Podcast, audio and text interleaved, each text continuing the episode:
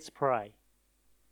Heavenly Father, as we come to your word, we pray that it will open up to us in a very special way through Christ our Lord. Amen. He stood with his back to the wall by a rubbish bin. He was in a railway station and it was busy. And from his violin case, he pulled out his violin. And then this young man, he put it at his feet. And he dropped in a few coins and a few notes as seed money, as you do.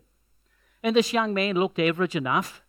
You know, he was in his early 20s, dressed in blue jeans, a long sleeve t shirt, and wearing a cap. And then he began to play. And he played classical music. And he played Schubert, Mozart. And he played for about 45 minutes. And in that 45 minutes, hundreds of people streamed past this young man, hardly noticing him at all. And yet, if they had noticed him, they might have realized that this was Joshua Bell, world renowned violinist, famous in his field, international musician. They might have even taken note that the violin he was playing was a rare Stradivarius valued at over $5 million. This was all by way of a social experiment by a large newspaper that were curious to see what would happen and then write an article about it. You see, just a few days beforehand, Joshua Bell had played his violin to a sold out concert hall where tickets started at $200 a seat. That morning in the railway station, he made a grand total of $32 as 27 people dropped coins into his violin case. John chapter 1, verse 10 Jesus was in the world and though the world was made through him, the world did not recognize him. He came to that which his own, and his own did not receive him. This morning we're going to pick up the Gospel of John. We're going to pick up the story of the Word, exploring the Word, the nature and the activity of this Word, the Word that was with God and the Word that was God. And today's passage has a number of surprises, especially for the original Jewish folk who were comfortable with God's word being at creation. But today they're going to be surprised and challenged. And uh, so far it would have been comfortable for the Greeks who had the idea of the word, the logos, as being that impersonal sort of force behind the order of the universe. And they too are going to be in for surprises and maybe even we to ourselves as we dive into this passage starting at verse 9. Verse 9 of John chapter 1. The true light that gives light to everyone was coming into the world. The true light that was that gives light to everyone was coming into the world. Now, for the last few verses, John has been associating light with this word. The idea that this word has within it welling up light. And this light is what John the Baptist has been witnessing to, has been pointing to. But here comes a hint of surprise. This light, this word, was coming into the world and something that was quite new and quite different. Now, the Jews already thought they had the light of God in the Jewish Bible, in what we call the Old Testament. So they would hold up the Old Testament and they would say, Well, we've got the light. This is it. Does the word coming mean we're going to get more books added to our Bible? So they would have been quite confused about the whole fact that the word was coming into the world. And the original Greek thinkers likewise, they would have had no idea. For them, this word was the impersonal force that kept order, and they've already got it. So why do they need more of it? And this is clarified and opened up a little bit in the next verse, verse 10. He was in the world, and though the world was made through him, the world did not recognize him. Notice the personal pronoun he. The light that is coming into the world was not words on paper, was not an impersonal force, but this light that was coming into this world was a he. Person. A someone and not a something. And to make this crystal clear, we can skip ahead to verse 14, a sneak preview of the climax. Verse 14 of John chapter 1 says, The Word became flesh and made his dwelling among us. the Word has come in human form, flesh and blood, like you and I, lived a life just like you, except for one difference, major difference the Word was without sin. But apart from that, he was as human as you and I. And this then is the first surprise we find in this passage. The Word became flesh. And in some respects, this is the biggest surprise out of the three that we'll look at. God is now with us. God is now with us in a very physical and personal way, in a way that has never happened in the past. God is with us not just in His written word, not just sensed in prayer, and not just reflected in the wonder of creation. God is with us, human, flesh and blood, in the form of Jesus of Nazareth. And this word dwelling in verse 14, in the original language, the word means tabernacled or tented. The word became flesh and tented with us, tabernacled with us. And the word tabernacle also is a direct reference to the tent place of worship. The tent like place of worship that Moses had constructed from the plans that God had given them. It was the place where people worshipped, but it was also portable. And we think, what's at the center of this tabernacle? And the place is the Holy of Holies. This was the focus, the curtained off area that no one could enter except the high priest once a year. The high priest could go into the Holy of Holies to make provision for God's people. And what was at the center of this holy place? Well, it was the Ark of the Covenant. The Ark of the Covenant. And the Ark was a gold chest overlaid with gold. And then on it was a lid, and the lid had two angels, cherubim. And these were fierce and mighty angels. And these gold cherubim faced each other with wings outstretched. And between the wings was the Shekinah glory of God.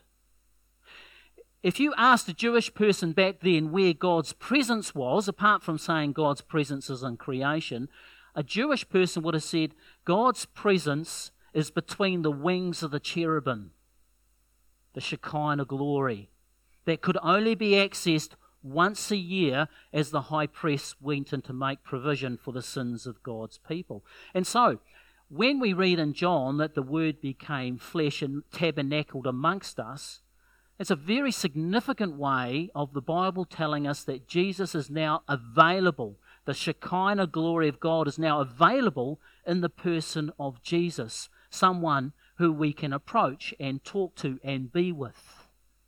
This is a very radical change the Shekinah of glory of God coming in Christ. Now, all this word, God coming in flesh, was not a surprise to the original listeners, but also would have been offensive, tremendously offensive. In their thinking, neither Greek nor Jewish person would consider that the Logos, the Word, would come in human form and grovel in the dust. This was so offensive that Jews would have picked up stones to cast on anyone who made that claim. And for the, the Greek people, they would have mocked and ridiculed anyone who said that the word, the Logos, had come in flesh. And this is some of the background that leads to the next surprise that we find in the text. And the next surprise is this growing opposition to the word. Back to John chapter 1, verse 10. Verse 10 says, he was in the world, and though the world was made through him, the world did not recognize him. Did not recognize him. Now, a comment about the word world in the Gospel of John. Now, when John uses the word world, it is in the negative sense.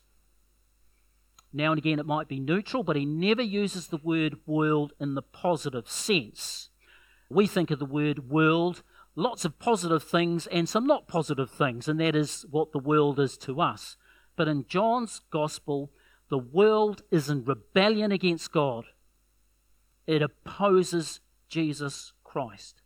Listen to this selection of verses from Jesus himself, which emphasizes this opposition of the world to Christ and his ways. Uh, John chapter 7, verse 7 The world cannot hate you, but it hates me. The world hates me because I testify that its works are evil. John 15, verses 18 and 19. Jesus again, if the world hates you, that's all the followers of Jesus, keep in mind that it hated me first. You see, the world is always in opposition to Jesus. If you belong to the world, it would love you as its own. As it is, you do not belong to the world, but I have chosen you out of the world. This is why the world hates me. And then, uh, referring to his own death, Jesus writes this Very truly I tell you, you will weep and mourn while the world rejoices. You will grieve, but your grief will turn to joy. And so we see here the seeds of this opposition that will grow and increase against Jesus Christ. And the world is not happy until Jesus is betrayed and crucified. And that is a very important theme that runs through the Gospel of John. And so, back to John chapter 1, verse 10, where it says, He was in the world, and though the world was made through him, the world chose not to recognize him, refused to recognize him as the Messiah, the Son of God. Whether it be spiritual principalities or whether it be earthly powers, they refused to recognize who Jesus was. And this opposition grows more intense in verse 11. Verse 11. He came to that which was his own, but his own did not receive him. The Word, God Himself, came to the Jewish nation, His own people, but they refused Jesus. Is there any more tragic words in the Bible than these? He came to that which was His own, and His own refused Him. God had given His people prediction and prophecy time and time again in the Old Testament that he would come. And when he finally came, he was refused by his own people. And this is all very dark, isn't it? It's all very grim news. Especially we know that their refusing Jesus would lead to his betrayal and crucifixion. And this then is our second surprise. The first surprise of the text was that the Word became flesh, and the second is that the Word was opposed. And even though this is grim, all is not lost. There is good news coming. Uh, and before we dive back into the scripture, I want to go back to Joshua Bell. Remember, Joshua Bell was the world renowned violinist who played in the violin in that very busy railway station, but was largely ignored. Well, I have some video footage now that I want to show you. It's two minutes, and it's him playing there in the foyer. Two things I'd like you to take note of notice of how many went past and ignored him. There's a lot of people. But then towards the end of the video, I want you to notice a lady in dark who has a, has a white shopping bag. And just see what she does towards the end. You, you can see this in the video, lots of people streaming past, and you'll see that lady in dark. And, and what she does is she stops, and everyone else swirls past her. So all those people stream past the violinist and one stopped and said, I recognize you. Thank you. And this is the lead in to John chapter 1, verse 12. How it works. Listen to this. This is the good news out from all this grim news. Verse 12. Yet to all who did receive him, to those who believed in his name, he gave the right to become children of God. I'll read that again. Yet to all who did receive him, to those who believed in his name, he gave the right to become children of God. And this is the good news of the gospel, isn't it? You see, some people do pause and recognize Jesus and receive him. And as they receive them, they have the right to become children of God. And this right is not something earned because we were clever enough to recognize Jesus or because we were good enough to do the right thing. This right is a gift of God and it's uh, emphasized by the word grace. Ephesians, as we had heard before at the opening of this service, Ephesians chapter 2. For it is by grace you have been saved through faith. And this is not from yourself, it is the gift of God, not by works, so no one can boast. Now, in verse 13, John expands on this adoption. So, all those who believe in Jesus, who receive him, become adopted as children. And in verse 13, we read this children born not of natural descent, nor of human decision, or a husband will, but born of God. And here we are introduced to the idea of born again, being born of God. And this, of course, is what confused Nicodemus no end. Remember the Pharisee who respected Jesus but came in the middle of the night or in the darkness to see Jesus to ask him questions. And we read about this in John chapter 3, just a few chapters on. And Jesus says to Nicodemus, You must be born again. And remember Nicodemus' response. He splutters, How can a person go back into their mother's womb? And here we see in John 1:13 what Nicodemus could not see. How we are born again. How we become children. It's not because of natural descent. We become children of God not because of our parents' will, not because someone decided to, to have children. We become born again children of God if we receive Jesus as Lord, as we receive Jesus as our Lord and Master. And so, this adoption leads to the high point of this passage. It leads to John chapter 1, verse 14. The Word became flesh and made his dwelling among us. We have seen his glory, the glory of the one and only Son who came from the Father, full of grace and truth. This is the climax of the prologue. We are born again. How? We are adopted. How? Because the Word became flesh. And in this John chapter 1, verse 14, we also see the relationship between the Word and God. Remember right at the beginning? And the Word was with God, and the Word was God. Here in verse 14, we see that relationship as a relationship of a father and a son. And the whole point of Jesus' coming was to extend the family so that we can be adopted as daughters and son. And this then is the grand reveal of John's gospel right at the beginning. It's the golden thread that he weaves through his gospel. Jesus is God's one and only Son. The Word made flesh came as a human, and though opposed, offers us adoption, born as children into a loved family. And this is the good news of the gospel. And so, what have we looked at today? Today's passage. The Word became flesh but was opposed, but the Word offers us adoption as daughters and sons. So, what are the implications for this morning? What are some take homes that we can use to think about and to explore next week? Well, just a couple. There's so much in this passage, but two things a reminder and a challenge. First of all, a reminder opposition from the world.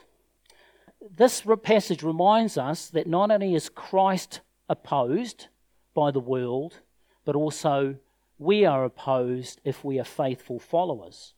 Now, in a general sense, there is much good in the world around us. There is much wonder in creation, warmth in relationships, beauty in art, and challenges in careers. However, since the fall, all of the wonderful things of the world have been infected with a horrible virus, and that virus is sin, and the most horrible sin is rebellion against God. And John's gospel reminds us this world is so infected that it is in rebellion against God and will spill over and impact anyone who follows God. Now, in all this, we do not need to despair, for Jesus said in John chapter 16, verse 33 I have told you all these things so that in me you may have peace. In this world you will have trouble, but take heart, I have overcome the world. Isn't that wonderful? In this world you will have trouble, but take heart, I have overcome the world. As the world pushes back against those who follow Jesus, we hold tight to the promise that Jesus will give us his peace and that he has overcome the world. And so we should not be surprised with what's happening in the media over Bethlehem College. Here we have a God honouring community that are trying to do the best thing in God's strength. However, they are being unfairly attacked in the media and, and by the wider community because they stand on the Word of God. And so we're not surprised when that happens. We need to realize that its source is rebellion against God. and that wherever communities or individuals are faithfully following Jesus, there will be times when there is significant pushback. However, Jesus has not left us without resources. We're not to take this lying down. 1 Peter chapter 5 verse 8 Be alert, be of sober mind. Your enemy the devil prowls around like a roaring lion looking for someone to devour. Resist him. Resist him standing firm in the faith. So there's an encouragement for us to be alert and sober minded, which means when we hear about things like Bethlehem College, we're alert to that. Sober minded means we don't get caught up in the emotion of that, but that we pray effectively, that strongholds will be broken, we pray that the attacks will be thwarted. We pray that God's people in that situation at Bethlehem, from the principal to the staff to all those godly parents that wanted to do the right thing, we pray for our brothers and sisters that they will be strengthened. And we pray that that community can learn from this opportunity, learn to be closer to Jesus, and learn to share Him more effectively, even if it costs. Jesus reminds us that by standing firm in Him, our rock and redeemer, we can resist the attacks the world throws at us, knowing that Christ has overcome. Greater is He that is in me than the He that is in the world. That's a wonderful promise from, from John's later letter in 1 John, and a letter that John wrote a number of years later. Greater is He that is in me than He that is in the world. So that's the first take home, a reminder if you're following Jesus, from time to time you get pushback. As a church, if we're following Jesus, from time to time we will get pushback. Bethlehem College is a good example of a Christian brothers and sisters that need our prayer as they're going through a difficult time. But it will happen. It's part of being a Christian community, it's part of being a Christian, but we stand on Jesus and pray that we'll be faithful. Secondly, a challenge. Do you know the joy of adoption? Do you know the joy of being a daughter of the living God? And that's your core identity. Do you know the delight of being a son of the living God as your core identity? Do you remember once being lost with spiritual roots that had withered and lifeless, but now are experiencing the joy of being a child of God? Now, some of us grew up in, in Christian families and in the church. In some respects, we were never really far, far away. We, we were never really lost. Some of us sort of have known Jesus because of our family and church connection for a long time. But even those of us who have, there are times when we have strayed. There are times when we have pushed God aside. And so Ephesians 2, uh, verse 12, applies to all of us. Remember that at the time, at that time, you were separated from Christ, without hope and without God in the world. But now, in Christ Jesus, you who were once far away have been brought near by the blood of Christ. Isn't it a wonderful good news that we've been looking at? To everyone who believes in Jesus, who receives him, we who were far away are brought close, close as a daughter and a son. So, is this your joy and delight? Can you imagine living in a world with every luxury that you can imagine and not having God? Imagine that. Imagine if you could, you know, you won lotto overnight and all your relationships were just perfect and you had perfect health, but you didn't have Jesus. Would you be happy? I hope everyone can answer no. you know? Wouldn't that be terrible to have everything but not have Jesus? Sadly, that's the way that a number of people are. And our mission, our vision is that not only will we know Christ, but we will make Christ known. So, what have we looked at today? Let's pull all this together. Well, amazingly, in John's prologue, we've seen that God would not remain distant. God would not uh, lock himself away between the wings of the cherubim, that he broke out. And remember, you know what happened to the curtain that, that, that covered the cherubim when Jesus breathed his last? that curtain got ripped from top to bottom in the temple. So the Shekinah glory came out in the resurrection of Jesus Christ. This is amazing. And he came, not so that he would be distant, so he'd be close, dwelt in human form as Christ, the Son of God. And though he's ignored by many, opposed by the world, all those who receive him become daughters and sons of the living God. And though we will face pushback, those of us who have received Christ celebrate our adoption This is our identity as dearly loved children of God. Let's pray. Heavenly Father, we thank you. Thank you for the, the richness and the depth in your word and how it comes alive when your Holy Spirit is in our lives. And we pray that we will know Christ better and you will give us opportunities to make him known. We pray this in Jesus' name. Amen.